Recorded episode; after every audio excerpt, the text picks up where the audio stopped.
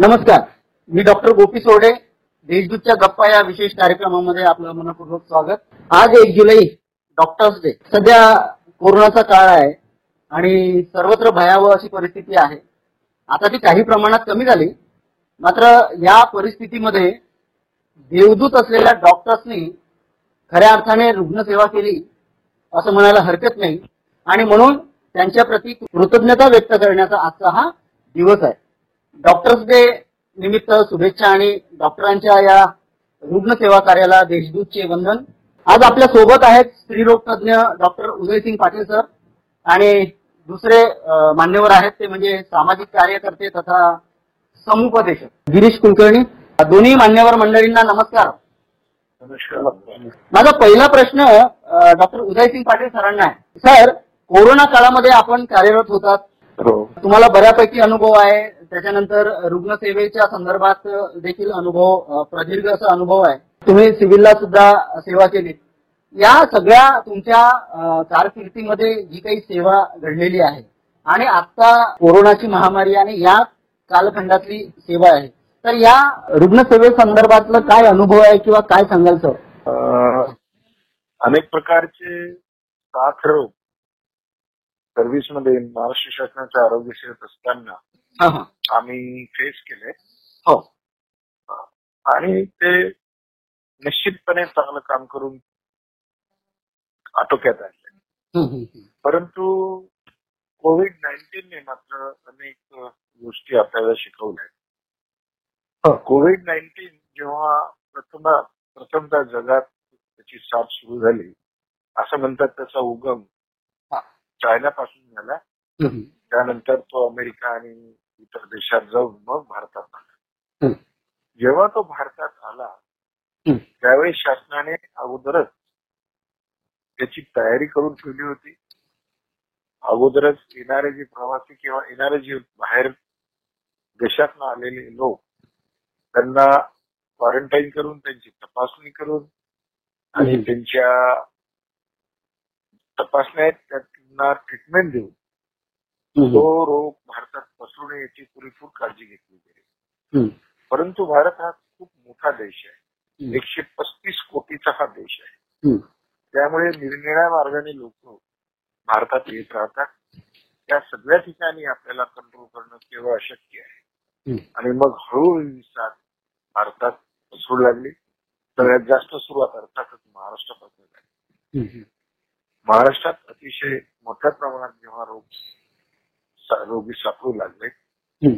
त्यावेळेस सुरुवातीला खूप कठीण परिस्थिती होती. सुरुवातीला या कोविड नाईन्टीनची टेस्ट करण्याची सुविधा. ती मोजक्याच ठिकाणी म्हणजे हाताच्या बोटावर मोजण्या एवढीच महाराष्ट्रामध्ये उपलब्ध होती बरोबर कारण नवीन नवीन नवीन होतं ते हा नवीन होता. परंतु महाराष्ट्र शासनाने युद्धस्तरावर प्रयत्न हम्म. पाच दहा टेस्ट लॅबपासून पाचशे ते हजार टेस्ट. या दोन महिन्याच्याच सुरू केल्या टेस्ट लॅब आणि मोठ्या प्रमाणावर टेस्टिंग करून. या सर्व रुग्णांना आयसोलेट करून या. सर्व रुग्णांना ट्रीटमेंट देऊन. या सर्व रुग्णांचे प्राण वाचवण्याचा प्रयत्न केला त्याचबरोबर. याची त्रिसूत्री. Use of mask. त्यानंतर sanitise your hands. And social distance हे अतिशय महत्त्वाचे तीन उपाय. प्रोफिलॅक्टिक म्हणजे प्रिव्हेंटिव्ह. हे खूप महत्त्वाचे त्याचे खूप मोठ्या प्रमाणावर प्रचार केला गेला आणि त्याचा निश्चितच फायदा आपल्याला झाला पहिल्या लाटेमध्ये machinery man. Money material medicine. हे कमी पडलं. पण तरीही जास्तीत जास्त प्रोक्युअर करण्याचा शासनाने प्रयत्न केला. पहिली लाट काही प्रमाणात. आपण थोपवण्याचा प्रयत्न केला आणि त्याला बऱ्यापैकी यश देखील. एकशे पस्तीस कोटीचा हा देश आहे. एकशे पस्तीस कोटीच्या देशामध्ये एवढ्या मोठ्या प्रमाणात यंत्रणा राबवणं हे केवळ अशक्य होतं. तरी देखील भारताने अतिशय चांगली कामगिरी केली आणि डब्ल्यूएचओने देखील. भारताच्या या कामगिरीचं कौतुक केलं. त्यातल्या त्यात महाराष्ट्रामध्ये. त्यातल्या त्यात महाराष्ट्रामध्ये अतिशय चांगलं काम झालं आपल्याला धारावी माहीत असेल हो. धारावीमध्ये अक्षरशः अत्यंत कॉम्पॅक्ट अत्यंत दाटीवाटीने लोक राहतात. आशियातला सगळ्यात जास्त डेन्सिटी पॉप्युलेशन असणारा तो एरिया आहे. पण मुंबईच्या महाराष्ट्राच्या अधिकाऱ्यांनी. अक्षरशः वॉर फुटिंगवर काम करू. ते धारावीची ती शाख आटोक्यात आणली आणि धारावी पॅटर्न. हा सगळीकडे महाराष्ट्रात आणि देशभरात लागू केला तुमचं काय- त्याचं- तुमचा काय अनुभव राहिला सर हा तर मी त्यानंतर जळगाव जिल्ह्यात गेलो हा, हा. जळगाव जिल्हा हा देखील अतिशय मोठ्या प्रमाणावर लागण झालेला जिल्हा. पहिल्या दहा मध्ये होता पूर्ण. भारतामध्ये बरोबर पूर्ण भारतामध्ये पहिल्या दहा मध्ये असणारा हा जिल्हा आणि त्यातल्या त्यात जी जळगाव शहर आहे जळगाव शहर आणि त्यानंतर चोपडा आणि अंबरणे आणि हम्म. जामनेर हे पाच सहा अं, जे तालुके आणि जिल्ह्याचं ठिकाण आहे. त्या ठिकाणी खूप मोठ्या प्रमाणावर आपल्याला पेशंट मिळू लागले आणि जेव्हा दुसरी लाट आली. त्याच्या अगोदर आपण बिंदास राहिलो की आता कोरोना गेला. त्यामुळे लोकांनी नियम पाळणं सोडलं. अक्षरशः मास्क लावणं सोडलं. सोशल डिस्टन्सिंग सोडलं. पाच पाच हजाराचे लग्न सोहळे आम्ही अनुभवले. राजकीय सभांना खूप मोठ्या प्रमाणावर गर्दी व्हायला लागली. आणि मग दुसऱ्या लाटेने डोकं वर काढलं. आणि ही दुसरी लाट. ही पहिल्या लाटेपेक्षा अतिशय. पहिल्या लाटेमध्ये जे काम केलेलं होतं. ते आपण दुसऱ्या लाटेमध्ये करून दाखवू शकलो नाही. दुसऱ्या लाटेमध्ये वॅक्सिन देखील आपल्याला जानेवारीपासून उपलब्ध झालं हो पण सुरुवातीला अं, तुटवडा निर्माण झाला हा सुरुवातीला हेल्थ वर्कर्स आणि फ्रंटलाईन वर्कर्स यांना ती देण्यात आली आणि ह्या लसीबद्दल अनेक गैरसमज पण निर्माण केले गेले खरं त्याच्यामुळे व्हॅक्सिनेशनचे प्रमाण वाढायला पाहिजे होते. ते त्या मानाने वाढलेले नाही जर व्हॅक्सिनेशनचं प्रमाण वाढलं. समाजामध्ये एक हर्ड इम्युनिटी नावाचा प्रकार असतो. हर्ड इम्युनिटी म्हणजे सामायिक आपली प्रतिकारशक्ती जर सिक्स्टी पर्सेंटपेक्षा जास्त लोकांमध्ये इन्फेक्शन किंवा इम्युनिटी तयार झाली तर ऑटोमॅटिक उरलेले चाळीस टक्के म्हणजे टोटल शंभर टक्के पॉप्युलेशन ते बरोबर. प्रोटेक्ट होत असते. त्याला हर्ड इम्युनिटी असं म्हणतात. जर हर्ड इम्युनिटी आपल्याला करायची असेल. तर जास्तीत जास्त वॅक्सिनेशन होणं हे अगदी अगदी बरोबर. सर मी तुमच्याकडे पुन्हा येणार आहे. तत्पूर्वी आपल्यासोबत आहेत गिरीश कुलकर्णी जे समुपदेशक आहेत. कुलकर कुलकर्णी सर. खर तर कोरोनाने आपण सुद्धा बाधित होतात. अनेक जण बाधित झालेले आहेत आपल्या आपण बघितलेलं आहे. तुम्ही एक समुपदेशक आहात आहात. मनोबल उंचावण्यासाठी नेमकं काय प्रयत्न केलेला आहे? काय अडचणी आल्या किंवा काय प्रसंग आहे तुमच्यासमोर? धन्यवाद गोपीजी आपण या कार्यक्रमात बोलवल्याबद्दल. मी सर्वप्रथम सर्व डॉक्टर बांधवांना अतिशय मनापासून डॉक्टर डेच्या शुभेच्छा देतो. खरं भूतलावरचे देव असणारे हे सगळे डॉक्टर मंडळी ज्या पद्धतीने पेशंट असो रुग्ण असो त्याचे नातेवाईक असो त्या सर्वांना ज्या पद्धतीने सहाय्यभूत होतात जीव वाचवण्यासाठी जे कार्य करतात त्याबद्दल त्यांना खरोखर माझं मानाचं वंदन प्रणाम ही मुद्रा देते. गोपीजींनी विचारलेला प्रश्न आहे की मी स्वतः पॉझिटिव्ह होतो आणि तिथूनच कोरोना ही महामारी कोणीच तयार म्हणजे त्या अशा प्रकारच्या आजाराला आजार झालाच नाही. त्याला सामोरं जाण्यासाठी ती एक सामाजिक मानसिक बैठक जी तयार असली पाहिजे ती नव्हती. कोणालाच नाही. म्हणजे शासन असो प्रशासन असो किंवा जनता असो कोणालाच असा प्रसंग लॉकडाऊन सारखा प्रसंग तरी कोणाच्या आयुष्यात आला नाही. पण आणि त्यामुळे प्रचंड भीती. या. आजाराचं सगळ्यात मोठं वैशिष्ट्य मला असं वाटतंय की ज्याचं मनोबल खचलं बरोबर. त्याची प्रतिकार शक्ती त्याला तेवढी सहाय्यभूत करत नव्हती. आणि म्हणून या संपूर्ण कालखंडामध्ये मनोबल उंचावण्याचं सगळ्यात मोठं आव्हानात्मक काम होतं असं मला वाटतं. मी स्वतः ज्यावेळेस पॉझिटिव्ह होतो माझे जे फॅमिली डॉक्टर्स आहेत किरण मुखे मी त्यांच्याकडे गेलो आणि त्यांनी मला ते वाक्य वापरलं त्याच्यामुळे माझी कोरोनाची लढाई अतिशय चांगली झाली. मी चौदा दिवस घरामध्ये होम क्वारंटाईन राहून कोरोनावर मात करू शकले. त्यांनी वापरलेलं वाक्य होतं की तू कोरोना पॉझिटिव्ह आहेस मात्र तू कोरोना पेशंट नाही. बरोबर अगदी बरोबर. कारण पेशंट म्हणून असणारे सिम्पम्स आहेत बाधित आहे पण बाधित आहे याचा अर्थ रुग्ण नाही. हे सिम्पम्स दिसत आहेत इम्युनिटी सिस्टीम आणि तू जर काही गोष्टीची काळजी घेतली तर तू याच्यावरती मात करू शकतो. आणि मला असं वाटतंय मला स्वतःला माझं मनोबल वाढवण्यासाठी आणि कोरोनावरती मात करण्यासाठी अतिशय महत्वाचं वाक्य होतं मला वाटतं. आणि होम क्वारंटाईन असल्यामुळे मला परिस्थितीचा म्हणजे नॉर्मली जो माणूस पॉझिटिव्ह होतो आणि दवाखान्यात जातो त्याच्या आजूबाजूला सगळे टेस्ट पेशंट असतात. ऍडमिट असलेल्या पेशंट मधला एखादा पेशंट दिवसभरातून जगावलेला त्याने बघितला तर त्याचं मनोबल उंचायची कमी होतं बरोबर. असे जे वेगवेगळ्या प्रकारचे क्वारंटाईन सेंटर जळगावमध्ये होते त्यातले संभाजीराजे नाट्यगृहामध्ये भरारी फाउंडेशनचं एक कोविड केअर सेंटर होतं. त्या कोविड केअर सेंटर मधल्या जे बाधित लोक होते जे पॉझिटिव्ह लोक होते त्यांचं समुपदेशनाचं काम मी पहिल्या लाटेमध्ये जवळपास साडेतीन महिने केलं आणि दुसऱ्या लाटेमध्ये देखील देशस्मृती प्रतिष्ठानच्याच माध्यमातून राबवलेलं कोविड केअर सेंटरमध्ये अडीच. महिने या बाधित रुग्णाशी संवाद साधला आणि त्यांचं मनोबल वाढवण्यासाठी मी काही ट्रिक्स वापरायचे. त्यातल्या त्या दोन गोष्टी अतिशय महत्त्वाच्या होत्या. कोरोनामध्ये माणसाने माणसाशी माणसासमोर अतिशय महत्वाचं होतं. अगदी माझ्या समुपदेशनाचे दोन सूत्र म्हणजे माझ्या त्यांना एखादी गोष्ट सांगून राजेंद्र बरोबरींचं एक कर्तरिक दिवसासाठी नावाचं एक पुस्तक आहे. आणि त्याच्यात खूप छान अतिशय म्हणजे किती शंभर दोनशे शब्दांची ती एक कथा असेल किंवा ते चॅप्टर होतं. तेवढं मी वाचून दाखवायचं आणि त्याच्यामुळे लोकांना नक्की हलकं वाटायचं. आणि माझ्या समुपदेशनाच्या सुरुवातीला आणि. शेवटी गीत मी त्यांच्यासाठी घ्यायचो.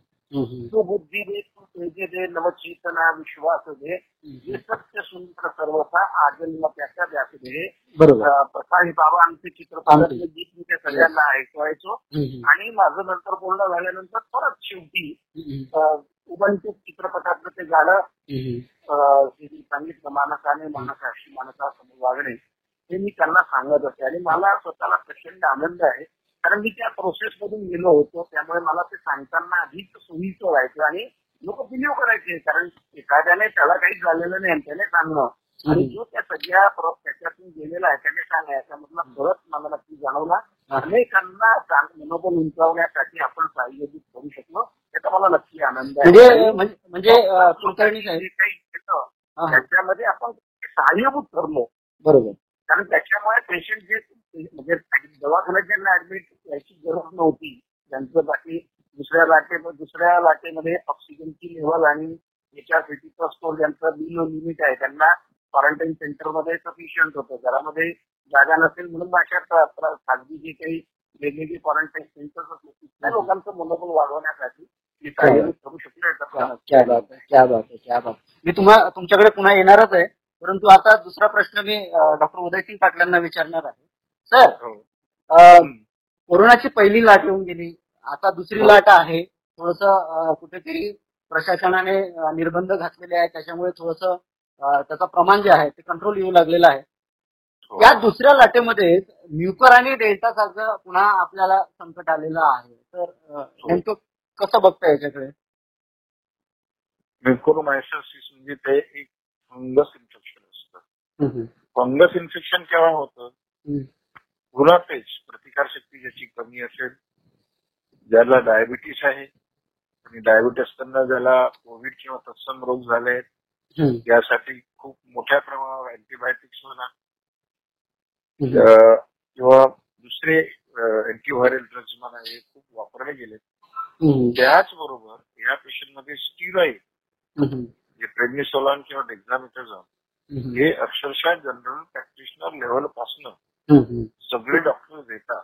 ज्याच्यावर काहीही कोणाचा कंट्रोल नाही. या स्टिरॉइडच्या अतिवापरामुळे म्युकोरमायक्रोसिसचा धोका खूप मोठ्या प्रमाणावर आपल्याला दिसतोय. बरोबर. दुसऱ्या लाटेमध्ये नेमकं नंबर ऑफ पेशंट जवळजवळ तीन पटीने जास्त होते. त्यामुळे आपल्याला रेमडेसिवीर म्हणा किंवा टोसी म्हणा किंवा बाकीचे जे ड्रग्स आहेत. त्यांची खूप मोठ्या प्रमाणावर कमतरता निर्माण झाली. त्यामुळे प्रॉपर ट्रीटमेंट झाली नाही म्हणजे इनॅडिक्वेट ट्रीटमेंट त्यानंतर स्टिरॉइडचा अति वापर त्यामुळे फंगसनी लोक वळतात. हे दोन तीन प्रकारचे फंगस आहेत black fungus yellow fungus hmm. Green fungus तर हा प्रथमतः आपल्या माउथ कॅव्हिटीमध्ये. म्हणजे तोंडामध्ये. त्यानंतर नंतर नाकामध्ये नंतर डोळ्यामध्ये आणि शेवटी ब्रेन मध्ये जाणारा हा अत्यंत घातक असा रोग. तो जर झाला त्याची मॉर्टिलिटी जवळजवळ पंधरा ते वीस टक्के शंभर पैकी पंधरा ते वीस टक्के लोकांना ट्रीटमेंट लवकर सुरू न केल्यास. त्यांचा मृत्यू देखील होऊ शकतो म्हणून म्युकोरमायकोसिसचे जे पेशंट आहेत त्यांना देखील तत्काळ हम्म. ऍडमिट करून अँपोटेरिसिन बी किंवा बाकीचे अँटीफंगल एजंट्स खूप मोठ्या प्रमाणावर द्यावे लागतात. सात सात इंजेक्शनचा तो कोर्स असतो. आणि नेमकी ह्याच औषधांची परत टंचाई निर्माण झाली आणि खूप मोठ्या प्रमाणावर पेशंट आपल्याला हे ऍडमिट करून शिफ्ट करावे लागले त्यांना ट्रीटमेंट केलेली आहे this is a side effect of corona. Particular दुसऱ्या लाटेमध्ये खूप. मोठ्या प्रमाणावर प्रश्न वाढले त्या मानाने हा, त्या मानाने आपण त्यांना ऍडिक्वेट असं ट्रीटमेंट देऊ शकलो नाही त्यामुळे कोरोना मायक्रोसिसमुळे हम्म. खूप मोठ्या प्रमाणावर मृत्यू झालेले आपल्याला बघायला मिळत आहे ते होऊ नये म्हणून. ते होऊ नये म्हणून ताबडतोब लक्षणं दिसल्यानंतर ताबडतोब डॉक्टरांना दाखवणं. चांगल्या डॉक्टरांना दाखवणं ज्यांना त्या रोगाचं पूर्ण माहिती आहे ट्रीटमेंटबद्दल माहिती आहे. स्टेरॉइडचा वापर शक्यतो टाळणं आणि गरज पडल्यास त्याचा मिनिमम वापर करणं. इव्हन अँटीबायोटिक्स किंवा अँटीव्हायरल हे देखील. आता तुम्ही बघितलं असेल की रेमडेसिवीरसाठी अक्षरशः काळा बाजार झाला. हो. आठशे रुपयाचं इंजेक्शन अक्षरशः चाळीस चाळीस हजार रुपयाला विकलं गेलं. किंवा टोशीचं इंजेक्शन दीड दीड दोन दोन लाखाला विकलं गेलं पण नंतर शास्त्रज्ञांच्या आणि डॉक्टरांच्या असं लक्षात आलं. की या दोघं इंजेक्शनचा देखील काही उपयोग नसतो कोरोनामध्ये. पण सर सर बरं एकदम चांगला मुद्दा उपस्थित केला बरं का सर तुम्ही? म्हणजे तुम्ही म्हणजे एकीकडे म्हणजे तुम्ही तज्ञ डॉक्टर आहात एकीकडे तुम्ही म्हणताय की हे जे इंजेक्शन आहे त्याचा काही उपयोग झाला नाही तरी सुद्धा रेमडेसिवीर असेल किंवा टोपी असेल बरोबर आहे? तरी डॉक्टरांच्या चिठ्ठ्या त्यावेळी त्या कालखंडामध्ये यायचं म्हणजे ज्यावेळी फार मोठा प्रादुर्भाव वाढलेला होता. अगदी अगदी. हा. प्रत्येक जण प्रत्येक जण सुरुवातीला काय म्हणायचं पूर्ण असे यायचे हा. की दादा मला काही करून कुठेतरी ऍडमिट करा. नंतर दोन तीन महिन्यानंतर फोन यायला लागले. दादा काही करून आम्हाला रेमडीसी मिळवून द्या टोसी मिळवून द्या. आणि आता फोन येतात काही करून आम्हाला ते मिळवून द्या. हे. बघा म्हणजे आपण किती म्हणजे हे- मानसिकता पण झाली होती. हा छातीमध्ये सायकोलॉजिकल इफेक्ट तिथे भयानक असतात. बरोबर. की नाही मी रेमडेसिवीर मुळेच जिवंत राहणार आहे. अरे बाबा रेमडेसिवीर काहीच हा, तुमच्या मनातली भीती काढा आणि तुम्ही खूप छान आज उपक्रम राबवला. की डॉक्टरांबरोबर तुम्ही एका तज्ञ सायकोलॉजिस्टला. हा हा हा. या कार्यक्रमात बोलवलं. कारण आता. खरी गरज सोशल सायकोलॉजी आणि काउन्सिलिंगचीच आहे. म्हणजे आपण आपण बघतोय दुसरी लाट तिसरी लाट ही लाट येतच राहणार आहे. हा. त्यामुळे लोकांमध्ये जी भय लोकांमध्ये जी एक अनिश्चितता लोकांमध्ये असुरक्षितता जी निर्माण झालेली. ही सायकोलॉजी तर खूप मत आणि कुठल्याही कुठल्याही रोगाला जर फाईट करायचं असेल तर तुमची सायकोलॉजी बरोबर. तर दुसऱ्या लाटेमध्ये हे जे डेल्टा वगैरे आहे त्याचा देखील प्रादुर्भाव होतोय. काय सांगाल? हा व्हॅरियंट आहे. हा जो आहे कोरोना हा बहुरूपी आहे. याच्यावर आपण प्रहार केला की तो स्वतःला बदलवतो. जसं आपण बघितलं एच आय व्हीचा जो जंतू होता तो देखील असाच वागायचा. त्या एच आय व्हीच्या जंतूने अनेक प्रकारचे स्ट्रेन निर्माण केले तसंच हा देखील निर्माण करतोय आणि डेल्टा व्हरायंट हा देखील त्याचाच एक प्रकार परंतु घाबरून जायचं काही कारण नाही. जळगाव जिल्ह्यामध्ये जे काही डेल्टाचे पेशंट सापडले हा ते सर्व काहीही कोणतीही प्रकारचे ऍडमिशन न करता घरच्या घरी बरे आणि निगेटिव्ह झालेले. त्यांना कुठल्याही प्रकारचा त्रास मोठा त्रास नव्हता. तिसरी गोष्ट त्यांच्या कॉन्टॅक्टमध्ये जेवढे लोक आले होते. त्यांचं कॉन्टॅक्ट ट्रेसिंग करून ते सगळे निगेटिव्ह आलेले आहेत. आणि त्यांचा सोर्स. सुरतहून सुरतहून जळगाव जिल्ह्यामध्ये खानदेशामध्ये येण्या जाणाऱ्यांची खूप मोठ्या प्रमाणावर संख्या असते. जळगाव जिल्ह्यामध्ये किंवा खानदेशामध्ये ज्या ज्या लाटी अ, साथीच्या आल्या त्या बहुधा सुरतहूनच आलेल्या तर सुरतून हा जंतू संसर्ग म्हणजे वा- जो डेल्टा व्हायरस आहे तो आलेला आहे. त्यासाठी घाबरून जाण्याचं काहीच कारण नाही. त्याचं जे ट्रीटमेंट मॉडॅलिटी जी आहे. ती कॉन्टॅक्ट ट्रेसिंग टेस्टिंग आणि ट्रीटमेंट ही योग्य प्रमाणात शासनाकडनं सुरू झालेली आहे. सगळ्या प्रकारची माहिती खाजगी डॉक्टरांना आय एम ए पासून सगळ्या डॉक्टरांच्या संघटनांना देण्यात येऊन त्यांचं देखील सहकार्य अत्यंत उत्तमरित्या आपल्याला ही साथ कंट्रोल करण्यामध्ये लाभत आहे लाभलेली आहे. सर तुम्ही एक चांगला मुद्दा उपस्थित केला की शेवटी बाधित जे रुग्ण आहेत किंवा रुग्ण जे आहेत त्यांची मानसिकता किंवा मनोबल उंचावणे आणि तेच आपले जे गिरीश कुलकर्णी आहेत समुपदेशक कॉन्सिलर ते देखील हो. हे मनोबल उंचावण्याचं काम करतायत. खरं तर त्यांना त्यांना सुद्धा डॉक्टरांबरोबर त्यांना सुद्धा सॅल्यूट आहे खरं म्हणजे. गिरीश हो. कुलकर्णी साहेब. बोला. एक थोडासा वेगळा प्रश्न घेऊन तुमच्याकडे येतोय. आपण खरं म्हणजे अं, डॉक्टर्सना देवदूत म्हणतोय. पूर्वापार परंपरेपासून आपण त्यांना देवदूत म्हणतोय. पण अं, अलीकडच्या काळामध्ये जसं आता डॉक्टर उदयसिंग पाटलांनी म्हटलं की रेमडेसिवीरचा काहीही उपयोग नव्हता पण मग ती एक मानसिकता झालेली होती. आणि ते मागून घ्यायचे की नाही नाही मला इंजेक्शन द्याच आणि पाहिजे. तर ही मानसिकता बदलवण्यासाठी किंवा ही मानसिकता दूर करण्यासाठी नेमकं काय करावं लागेल? आणि दुसरं हे की आपण डॉक्टरांना देवदूत एकीकडे मानतो पण काहींच्या तक्रारी देखील वाढलेल्या आहेत या नाकारता येणार नाही ही वस्तुस्थिती आहे. काय सांगाल?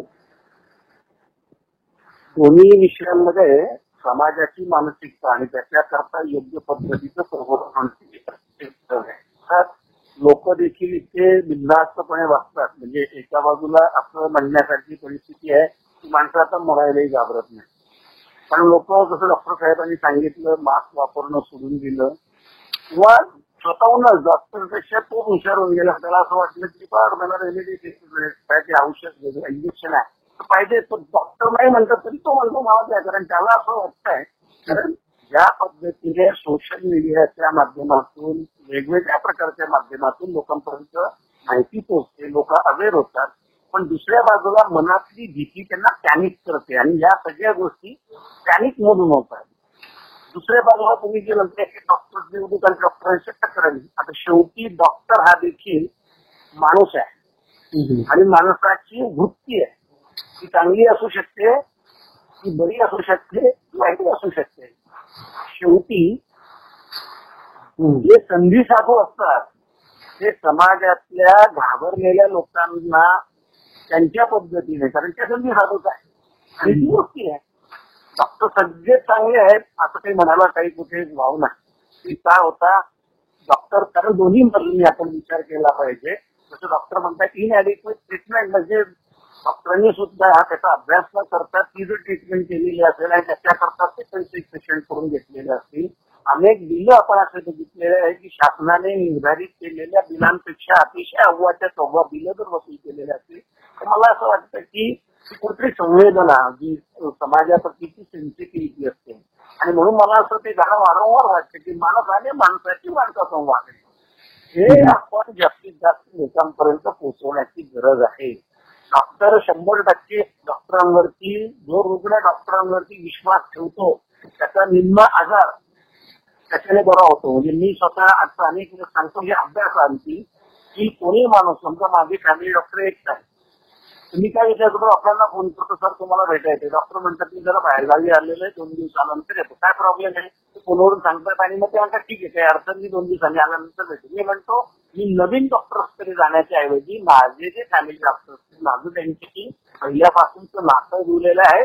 त्याच्याकरता ते नक्की देवदूत आहे. आणि अशा डॉक्टरवरती कोणताही पेशंट त्याचे नातेवाईक तो गेल्यानंतर हल्ले वगैरे होत नाही कारण त्यांच्यामधला विश्वासाचा धागा अतिशय घट्ट आहे.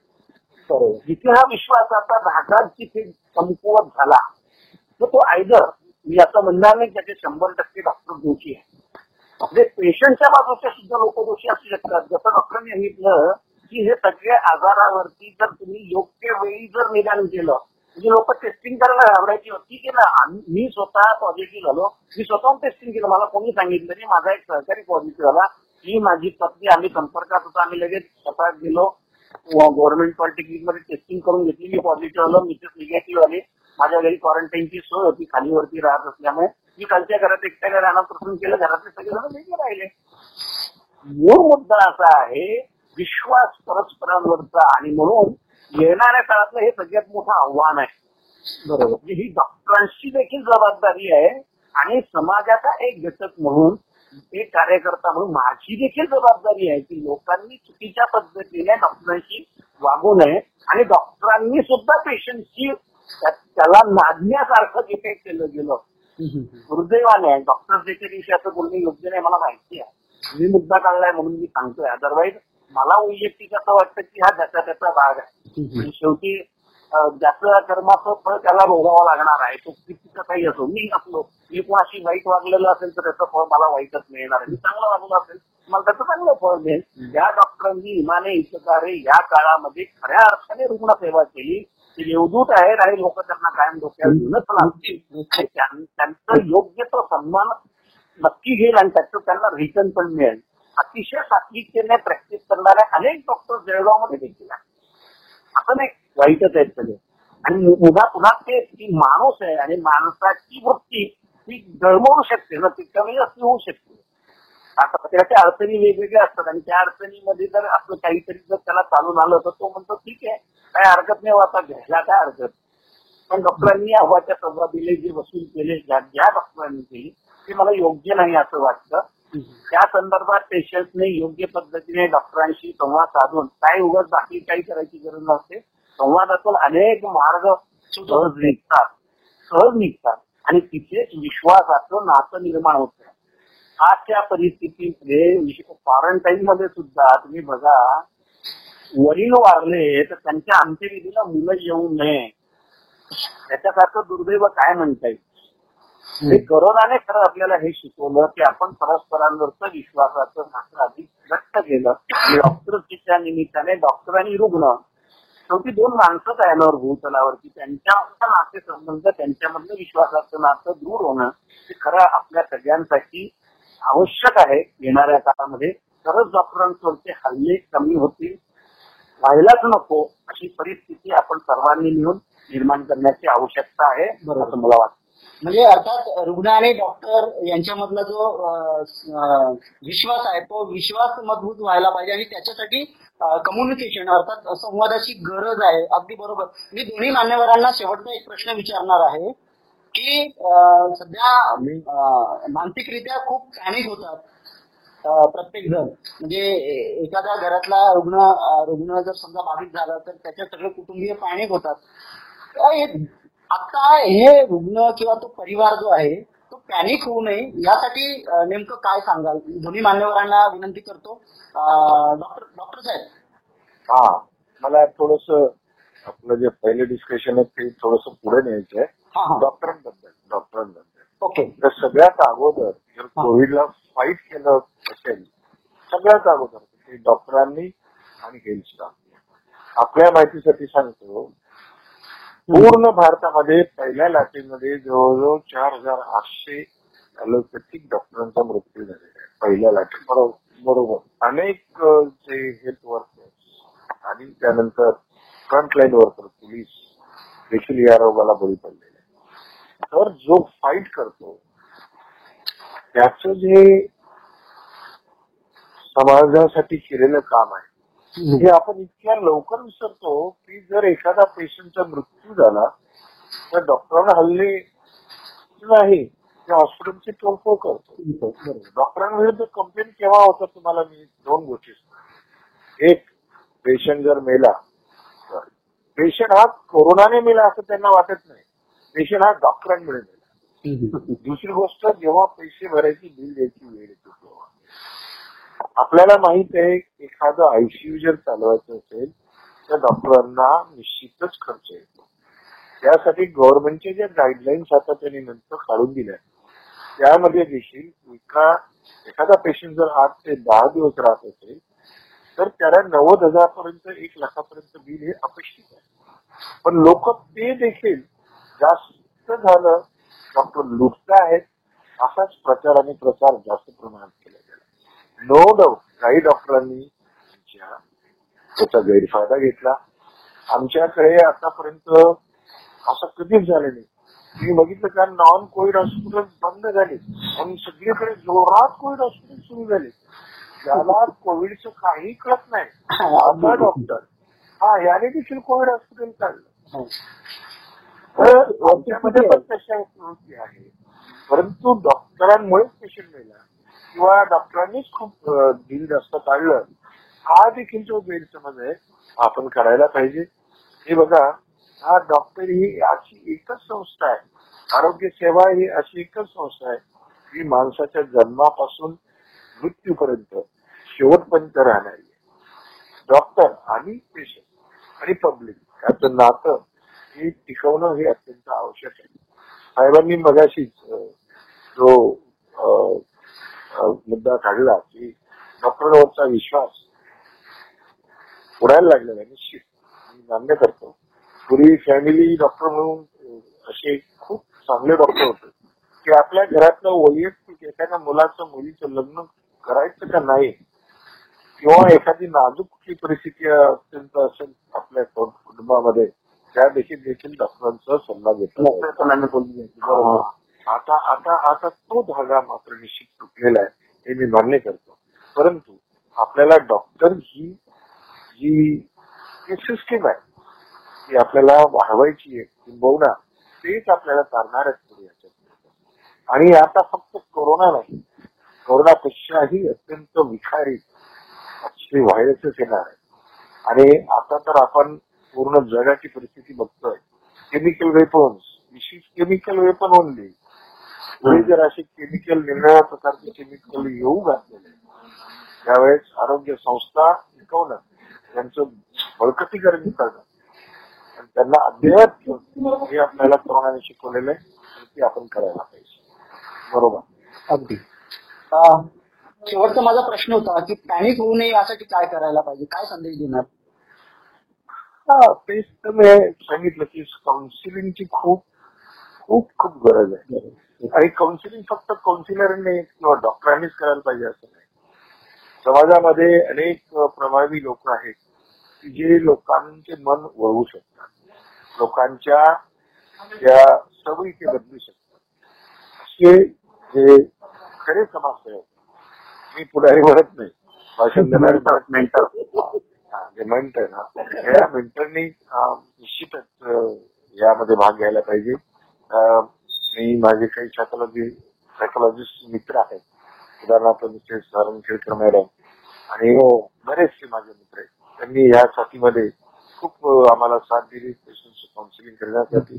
कारण भीती इतकी भयानक होती की पेशंट कोरोनाने मरत नव्हता. पेशंटच्या भीतीने त्या पेशंट त्या भीतीमुळे निर्माण झाल्यामुळे कॉम्प्लिकेशन हार्ट अटॅकने पेशंट मेलेले.